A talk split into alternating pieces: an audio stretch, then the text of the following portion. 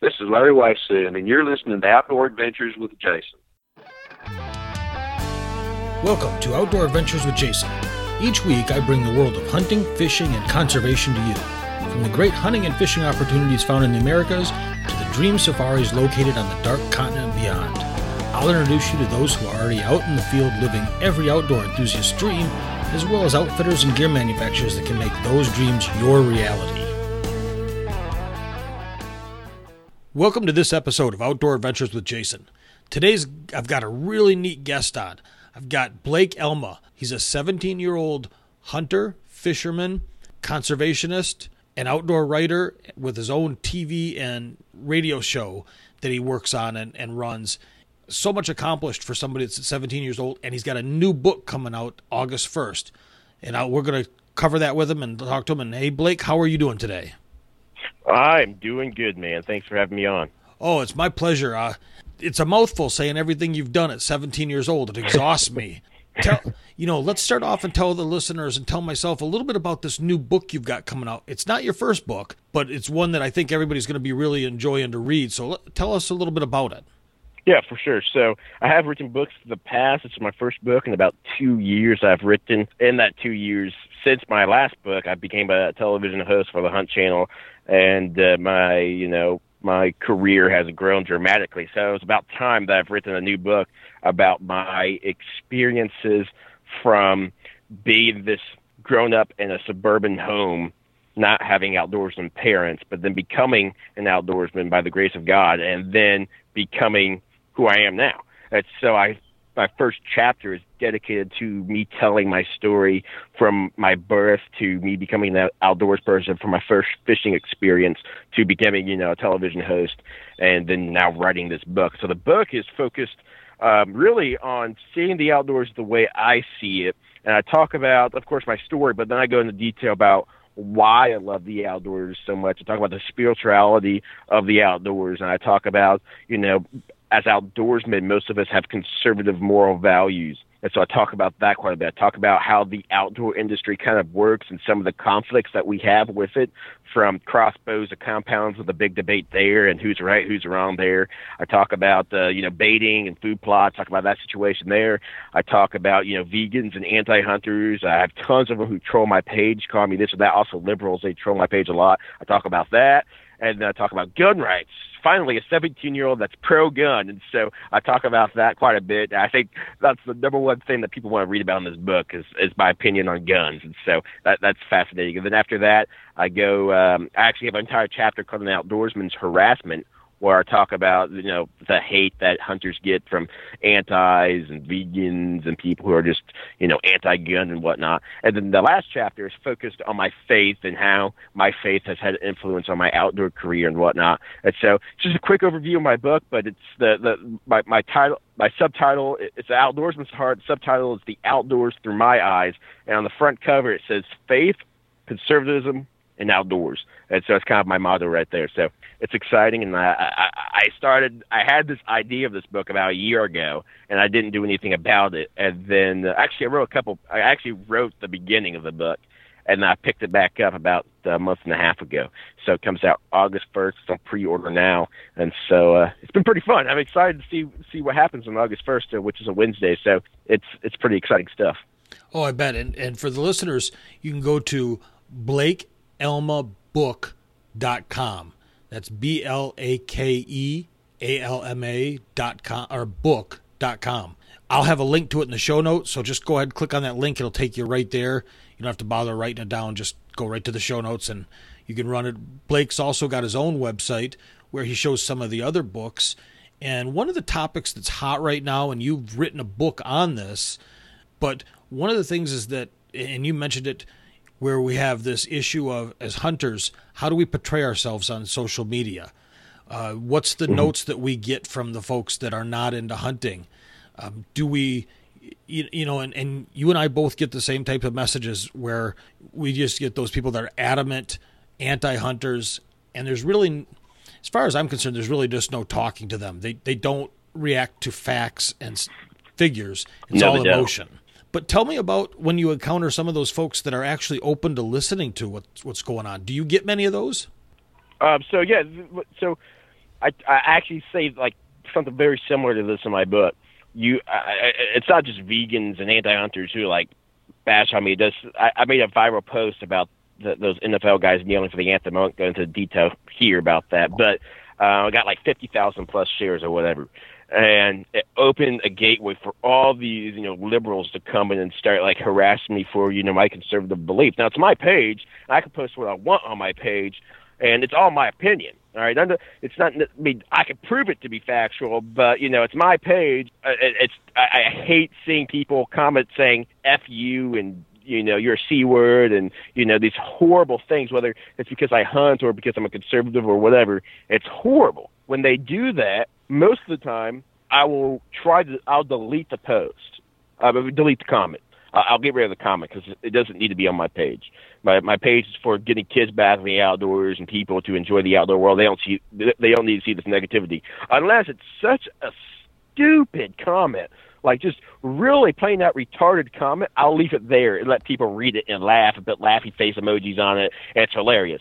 Or now if they say something civil and they put up a valid argument and they're not calling me a name like a four year old, but they're being civil I will actually reply to that comment and share my side of the story. And if we can have a civil conversation without any of us getting butthurt about it, I'm all for it. And I don't care if you could comment on my page and say, Blake, I disagree with you, and here's why. And as long as you don't say something that's inappropriate or anything profane, I don't care. And you can do that. Now, I've found that 99 plus percent of the comments I get that are negative are normally name calling or insulting me or harassing me. It's not a valid argument. And if I reply to those comments, and try to be civil back, all they do, and I, I, I give them a valid point and I prove them wrong. All they do is say "f you" or something. There's something horrible. Like they don't they don't follow up with you. They just harass you right back after you try to be civil right. and prove a valid point to them. So so sometimes there's a point where you just delete it and ignore it and move on. But when they post a civil comment of which they're not calling you a name or they're saying, I'm genuinely interested in what you have to say, Blake, I've seen comments like that. There's not many of them, but when I see that, I will reply and we'll just agree to disagree. And I'll even say, I'm like, dude, you're already one of the most civil dudes I know. I appreciate you uh, being kind about this situation. I enjoyed this chat. I have no issues with that. And so, um, the second, you know, they start hammering me or something. My favorite is when they um, just recently I've gotten a lot of these. Here's some like uh, you, you'll see. I, I'll go here. You have this David Hogg kid who's my age. That's the exact opposite of who I am. Okay, and you know liberals love the guy. All right, I, I don't. I'm, I'm trying not to get too political here, but then you have me, who I'm pretty conservative. Well, I love it when these liberals or vegans come on my page saying like, "You're a 17 year old punk, nobody kid that's uh, attention whore and blah blah blah." And I love it when they say they contradict themselves when they say I'm a nobody and then call me attention whore, and then how did they find me? You know. Just like you contradict yourself in these comments, it's really not cool. It's kind of annoying. I'm trying to do something here, but then you're attacking me for it, and then I can't practice my freedom of speech, but you can.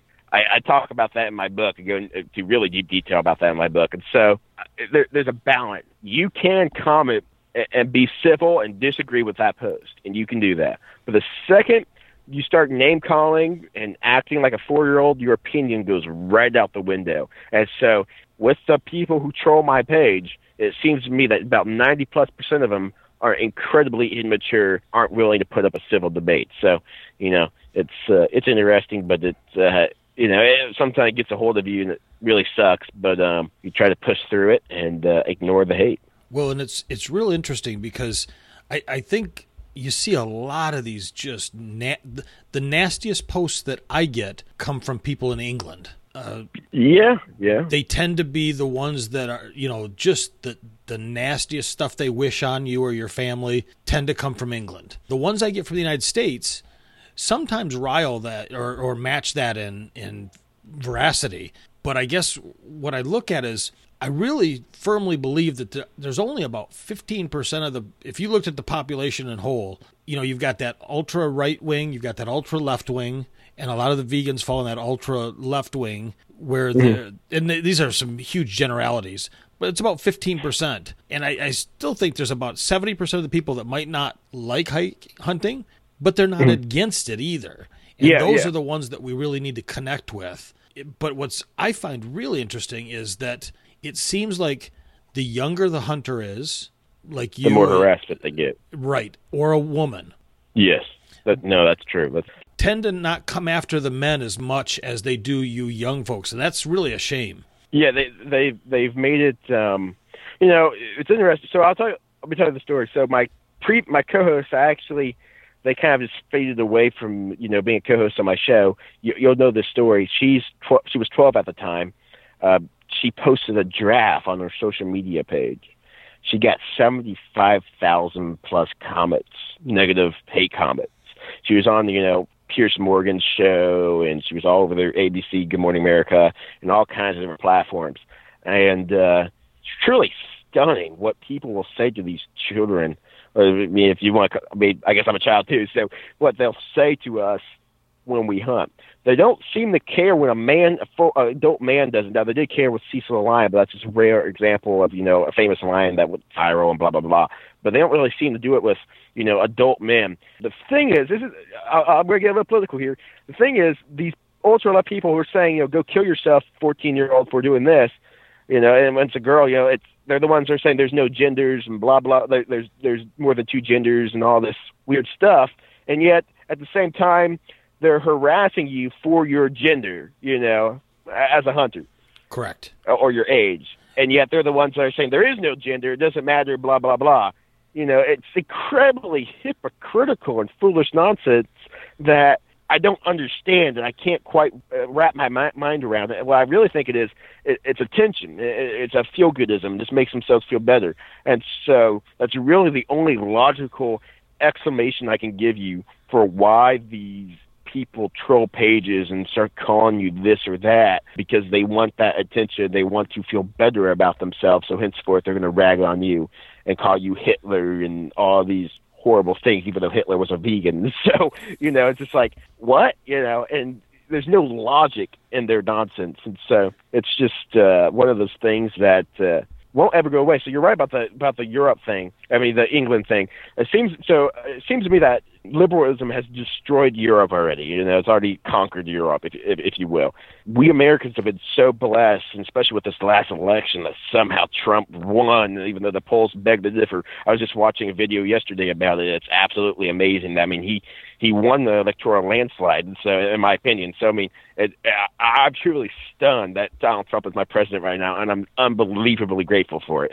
I can't imagine what what Hillary, uh, if she was my president, I was so for sure that she would be too. So it's just like I get to lay back and somewhat comfort. So we're we're blessed in America to be able to have you know a 50 plus percent conservative ratio in the United States. So, but it's only a matter of time before my generation comes to power and it seems to be that most of my generation is leans more to the left, and so in the next few years, it'll be interesting to see what happens to us Americans with the with the liberal party when my generation becomes the generation of the day, and what their liberal or or, or their political views will provide, whether it's liberal. Or Conservative. I'm the last of a dying breed. There's not many 17 year olds that I know that are pretty conservative. So I don't know it's super sad to think about where the heritage uh, of our outdoorsmanship is going to go.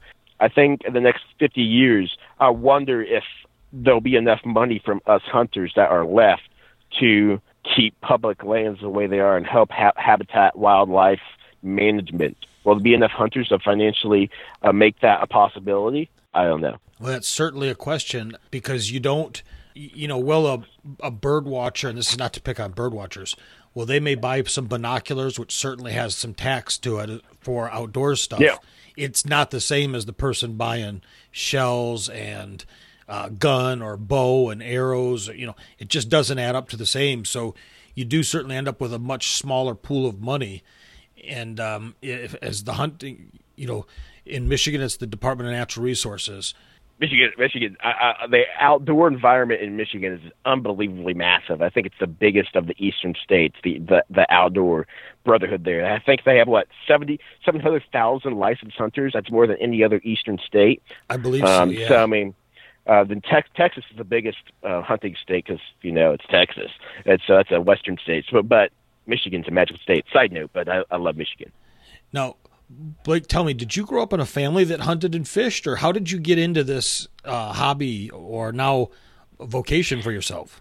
Yeah, um, my family uh, is not a family of hunters. My uncle actually hunts, but that's about about it. My dad is not a sportsman. He does like to fish when we go down to Florida and stuff. He likes to catch. He doesn't like to fish, you know. and I completely understand that. My mom has she doesn't want anything to do with the outdoors. Mosquitoes, sweat, heat, sun, none of that. She wants nothing to do with it. Uh, she she didn't grow up in that environment, so I understand. If you don't nurture that God given courtesy of wanting to go outdoors, it dies.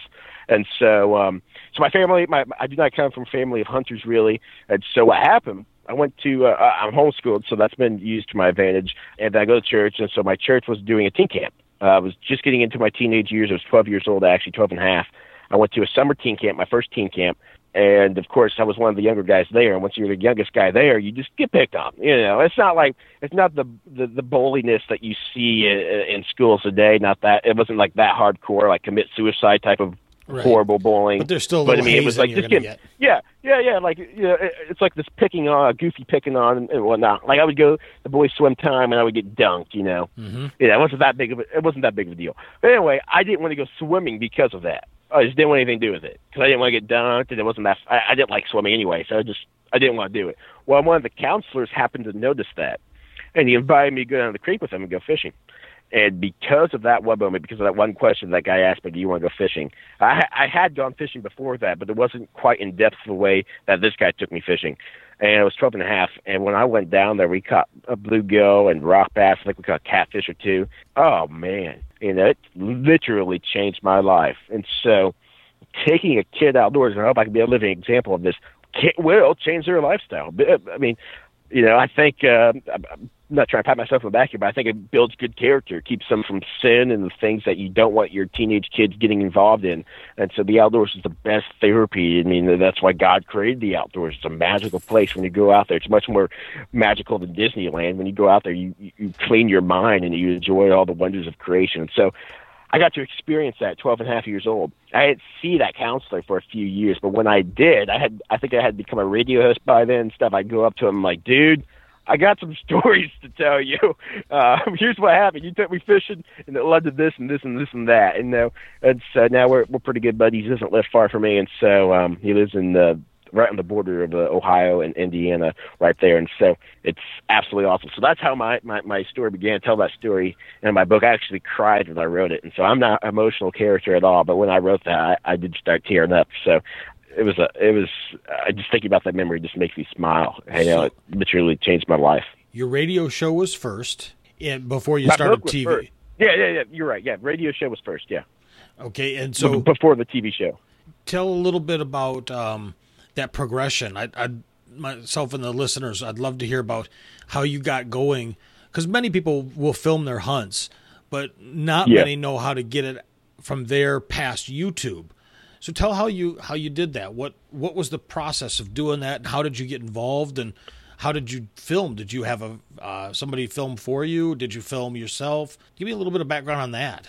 Yeah, for sure. So right after that first fishing experience, I was hooked on fishing quite literally. I mean, I, I wanted to fish all the time.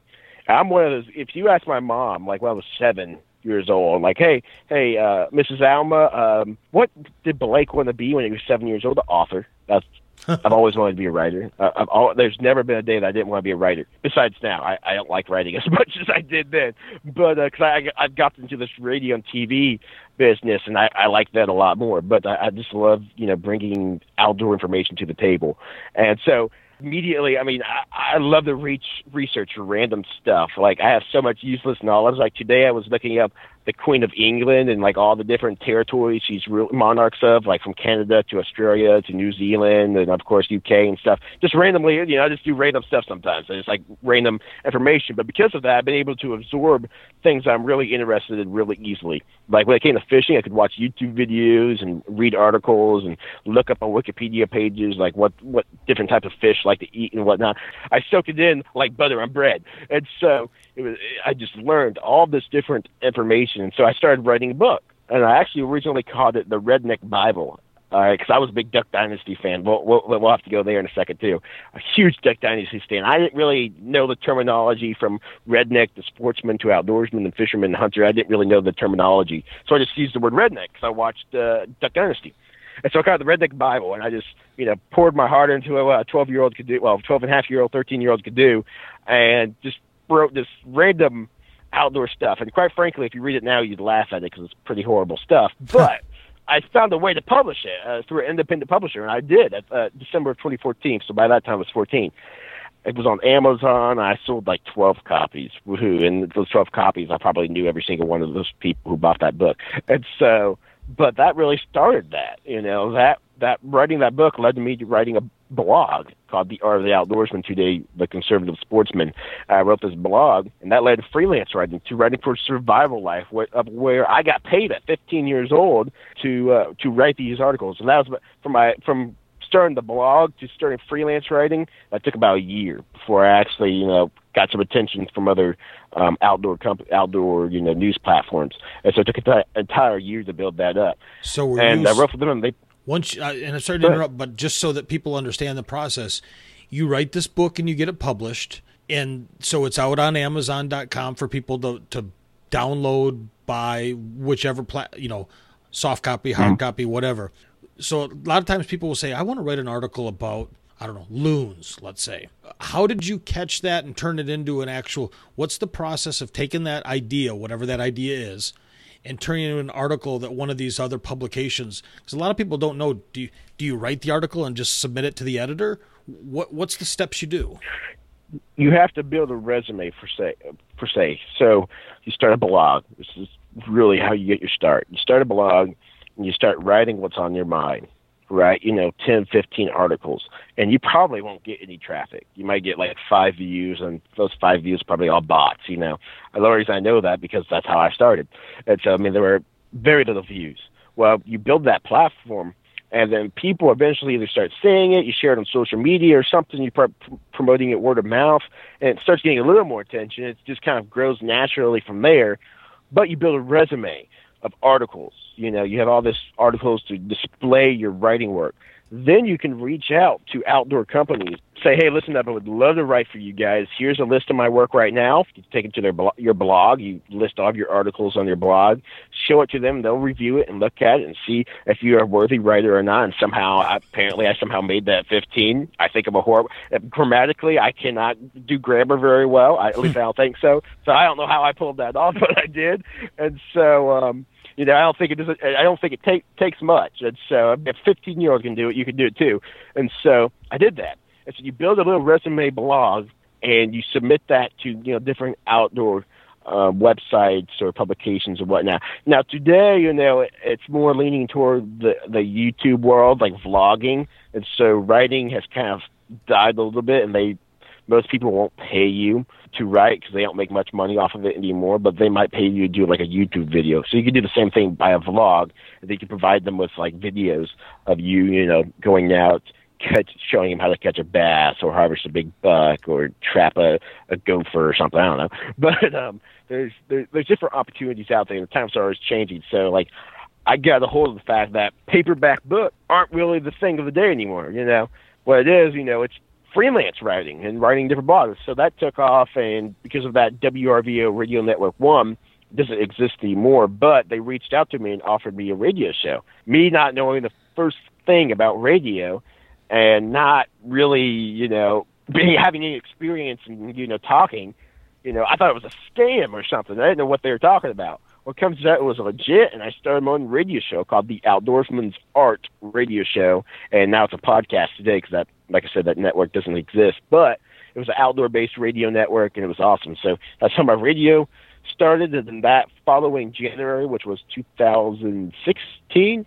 I think 16, no 17, yeah, January of 2017, I, I turned it into a podcast. In April of 2017, uh, Hunt Channel wanted me to start and uh, start a show where I filmed my podcast and turned that into a talk show. Well, I ended up just making a separate thing called the Outdoor Experience, where um, I film myself talking with outdoor guests. Now that airs on the Hunt Channel, Carbon TV, Gen Seven Outdoors, and some other networks as well. And so it just it just evolved slowly from a, a book that I sold 12 copies of into having a TV show. And through my TV show, it's really opened up a lot of doors and you know this new book that's coming out. And i know t- i've made so many connections through the tv show with people like yourself jason. Uh, you know then i also I got to interview, you know, Jim and Eva Shockey, and uh, Jim is actually going to write a review about my book. Uh, uh, Al and Phil Robertson are writing the forward to my book. And so, like I said, when I was a kid, I loved Duck Dynasty. I just dreamed of like, you know, getting to shake their hand, take a picture of them. Now I, I know them personally, so it's like, oh man, this is what what an honor, you know. So it's really exciting for me to be like, okay, well, this is how I started, and you know, I somehow got here, and so I know that Phil and Al Robertson, and just just awesome guys, and I've interviewed Michael Waddell and, Jenna Waller and Kendall Jones and uh, Ted Nugent and all these different folks. And so it's you know it's just it's, it's absolutely amazing for me to think about how blessed I've been. Started a book that I sold 12 copies of, if that, and somehow resulted where I'm at now. So it's a, it's an absolute blessing. So I tell that story in my book and how I've came to see things through my conservative eyes and my, my Christian faith and being an outdoorsman. So that's really what my book's focused on, my outdoorsman's heart. And so um, it's exciting when I think about it. I just I've been blessed and somehow uh, I'm here now. And so if I could do it, a teenager, I I know others can too. So it's uh, it's fun stuff. We've got all this energy you've you've packaged up into a variety of different really neat products. We have that new book coming out August 1st. And uh, again, if you go to blakealmabook.com, uh, there's a way to re- pre-order it right now and you'll get a signed copy and he'll ship it right to you come after August 1st.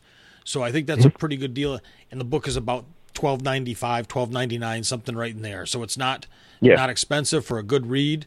You, you've accomplished so much it's it exhausts me just thinking of where you've been and what you've done at your age. It's it's awesome. uh, one of my favorite things about coming on a podcast like yours is like like I have to tell like I, I tell my story over and over again. I actually get tired of saying it because it, it feels like it's such a long story to share. But um, you know, it's just it's just an absolute blessing. Like I said, I started with a a lame, horrible paperback book that I discontinued. Doesn't exist today because it's so awful, written by a twelve-year-old. and then writing this new one about you know my experiences in the past three and a half years of um, you know being an outdoors person. So it's uh, it, I, I really enjoy it, and it'll be interesting to see what happens here in the next few months with the book. And then on Monday, I have actually a, a, a, a TV news interview about the book. So it, it's exciting stuff. We'll see what happens in the next few months here. And we'll see all that. Myself and my listeners, we can all go to the your website, blakealma.com, and see mm-hmm. links to the news stories and stuff. You'll have them there? Yeah, yeah, for sure. Then I'll post them on my Facebook as well. Oh, great. Blake Alma. Now, you grow up in southern Ohio. Ohio is a fantastic location for uh, whitetail hunting. Some some just amazing bucks come out of Ohio. Mm-hmm. Have you had an opportunity I, I, know we talked a little bit before we started recording, and you had said you had shot at a doe. Was that going to be your first whitetail if you had knocked that doe down?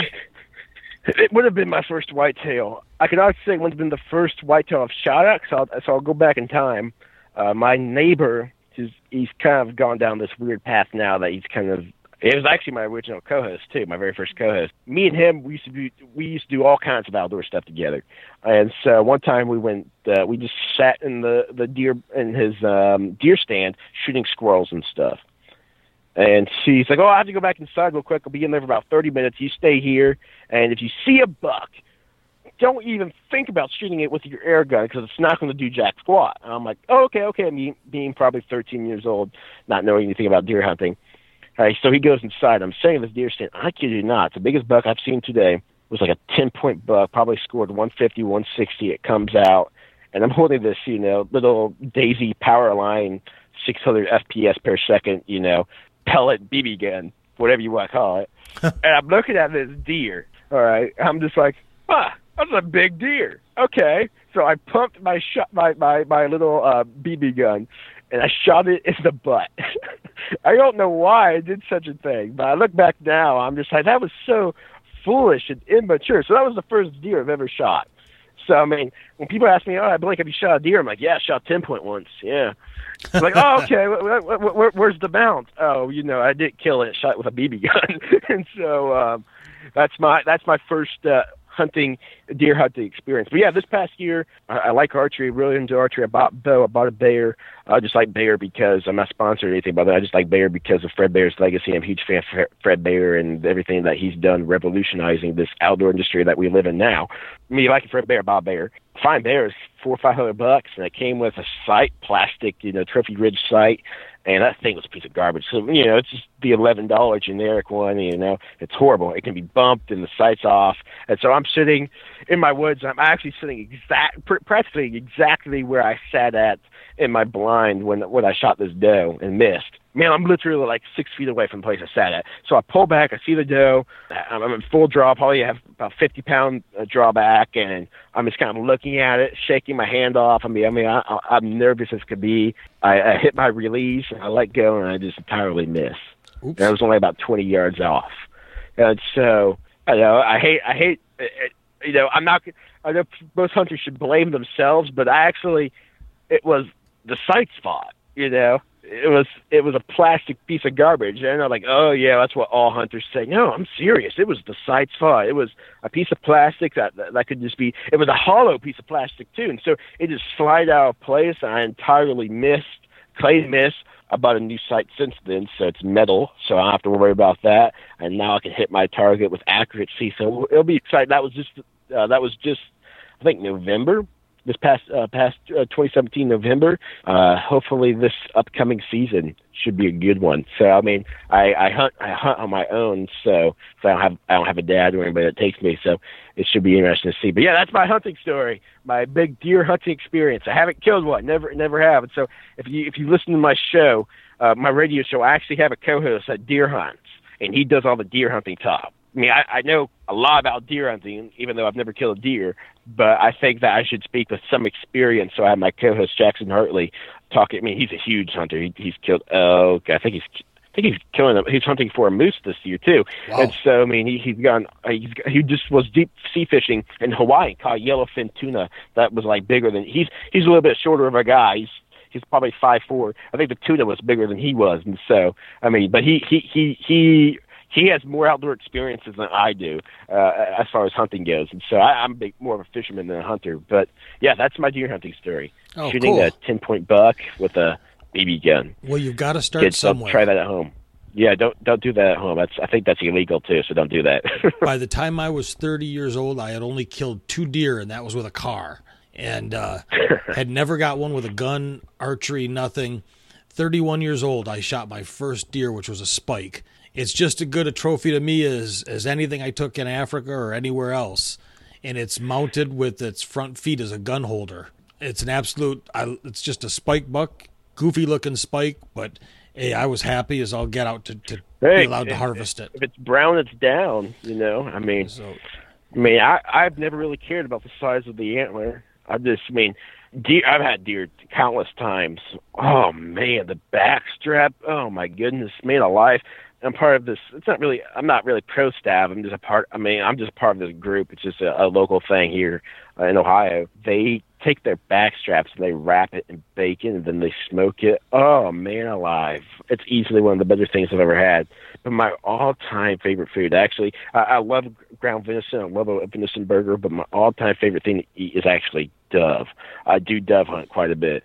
Of wrapping a dove in bacon, put a jalapeno and some cream cheese in there, mm-hmm. and then mm-hmm. putting it in the oven to bake it. Oh man, alive! There is literally nothing that tastes better to me besides Graeter ice creams. If you're from Cincinnati, you know what I'm talking about. But man, doves are amazing. It's like filet mignon of the sky, man. It's it's awesome stuff. So I, I do like to hunt quite a bit, especially a lot of small game, because like I said, growing up without a dad who hunts, you know, you start off small and you you make your way up from there. I've killed foxes and skinned them and have their furs now and stuff. I've never killed coyote, but I have fox furs and stuff. I trap them and whatnot, and so I have some hunting experience, but I like fishing. I, I'll go fishing uh, probably once or twice a week. I've gone probably you know twenty, thirty times so far in the past you know month and a half. It's amazing to me. I, I was telling you this before the show. When you catch a fish, when you when you feel that tug, you know, you know, you hear the the magical, the mystical flight of the arrow. Well, to me, it's the the mystical flight of the cast. You know, uh-huh. when I feel that tug, oh man, it's awesome. Even if it's just the tiniest bluegill, a tiny little bluegill fights like nothing else. And so it's just to me so amazing. And then bringing that fish is all I use is natural bait. I, I sometimes will use like a Rapala lure or something, but I have a worm farm and everything. I have like 2,000 plus worms I raise. So all I use is worms and stuff. So I don't know necessarily what I'm going to catch from a bass to a catfish to a crappie to a bluegill to a carp, whatever it could be.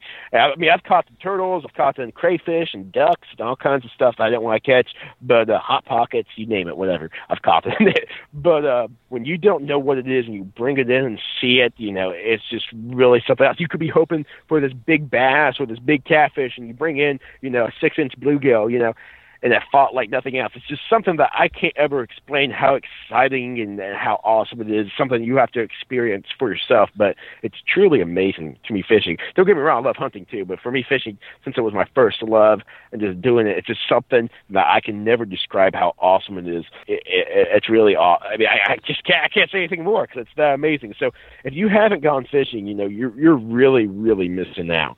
So I mean uh, if you're a hunter or don't go fishing, you know you're missing out. It's the same thing. You're just using a different instrument. You're using a fishing line instead of a, a bow and string, and so um, it, it, it's so amazing. It's yeah. unbelievably awesome. I agree. My brother and I, when we were kids, we started off fishing with uh, my dad, and th- we caught stuff sometimes, bluegill, you know, whatever was hanging out around the docks is mainly what we caught. Then you just progress out to fishing for bigger and bigger things and there's just no such thing as a bad day fishing. I don't care if it rains. I don't you know it's still fun. It's still a good time oh, yeah. just sit out there and we had great times fishing. So I, I always look back and i've had i just absolutely love to do it. And so i certainly understand what you're saying as you get that line in the water and just it's a good time. Oh yeah it's amazing you know. And then uh, like i said you were looking it up. Uh, I fish at this place called Sharon Woods, and uh, I get free boats and stuff there. So you know, it's surrounded by like this all these woods and trees, and there's a creek and there's a dam, there's a bridge. It's just a beautiful sight. So you get to experience all of that while you're trying to catch the catch your fish, and then you get to keep the fish and skin it. Though I bake them.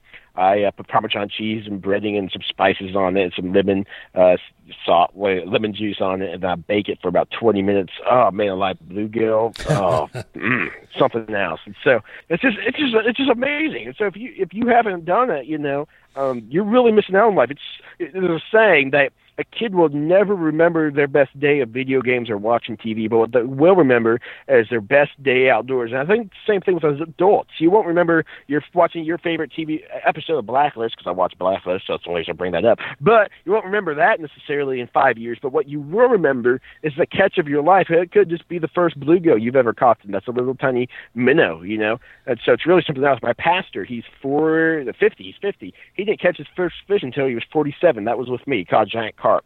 His very first fish. So he was a very rare scenario where his first fish was massive, and he was pretty, you know, pretty amazed at the size his, size of his first fish. I bet. And so you're never too old to go fishing. And so, I mean, he's an old guy now, 50, dude. I mean, I've known him almost my entire life, and man, he has gray hair now. So he's definitely on the other side. Just kidding. I love you, Pastor.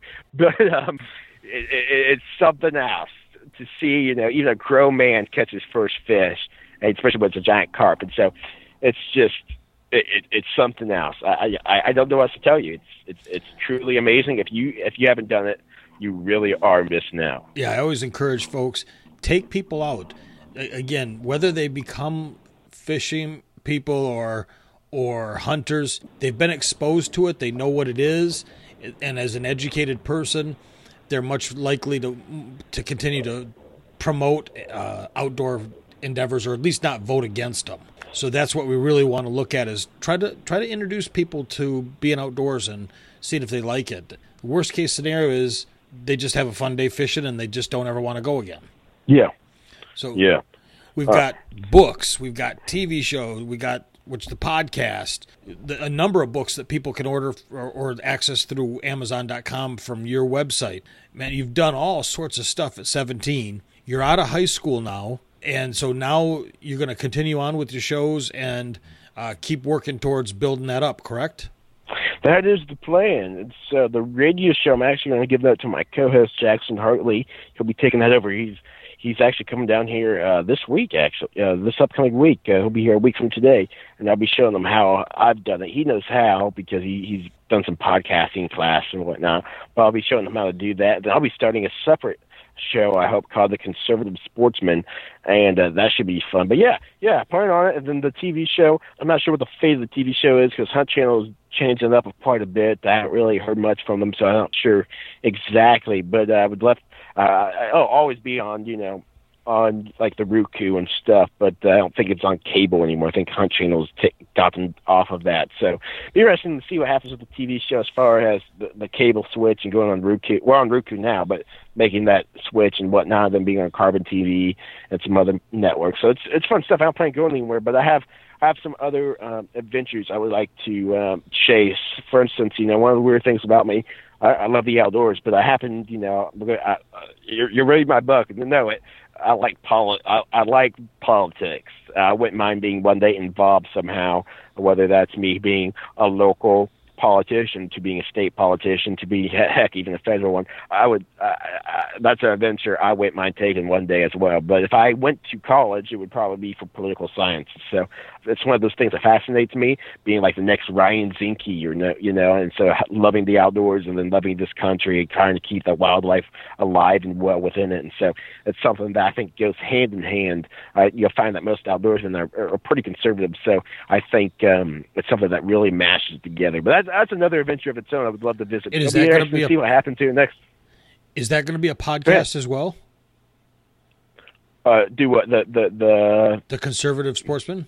Yes, yes, that'll be a podcast. It's a blog. It's a blog that I don't really mess with too much now. I'd like to start a podcast called The Conservative Sportsman.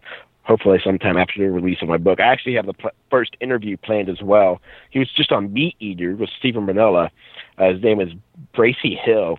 He's like this. um theologian that's like an outdoorsman and he talks about how the outdoors and God and how it matches up and stuff. And so I have a chapter about that called The Doctrines of Creation, an outdoorsman's doctrine subtitle the doctrines of creation in my book, where I talk about how the creation of God proves God's existence, and power, and glory and majesty and whatnot. So that would be a cool first podcast, since that's kind of the theme of my book. So uh, that's the first planned one, and then from there, um, I have some I have some politicians, are friends of mine. Jackson, actually, Jackson's dad's a big lobbyist.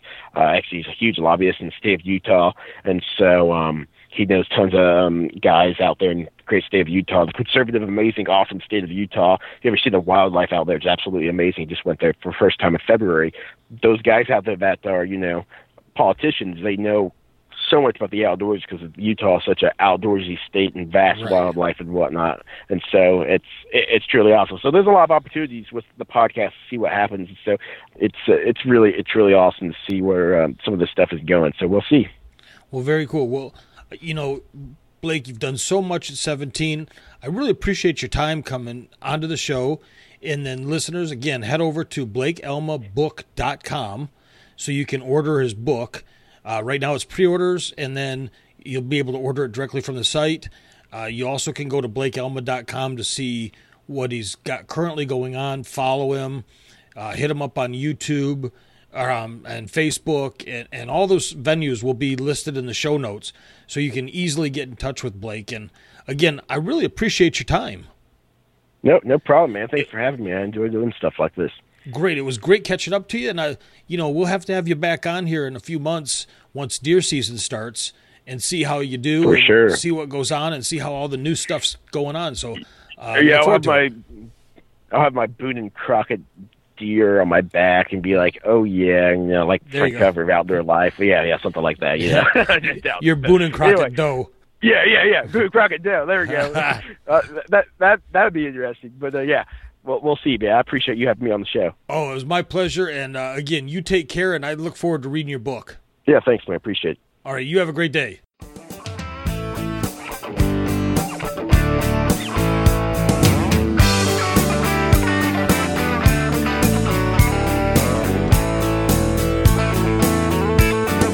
Early spring, it's getting green. Fish are on the bed, and hear those turkeys gobble. It's ringing in my head. The winterized bass boat, here comes another year. Yeah, we command the outdoors round here. Oh, we command the outdoors. Yeah, we command the outdoors. Come summertime, we're feeling fine, fishing on the lake, flipping jigs in Carolina rigs, from early morning till real late. Bonfires on the creek bank, kick back a couple beers. Yeah, we command the outdoors around here. Yeah, we command the outdoors. Yeah, we command the outdoors. Next year's doves until you know winter's on the way. Brushing blinds and deer stands. The fever starts to creep. Fill our freezers full of ducks, lots of tender deer. Yeah, we command the outdoors around here. Yeah, we command the outdoors. Yeah, we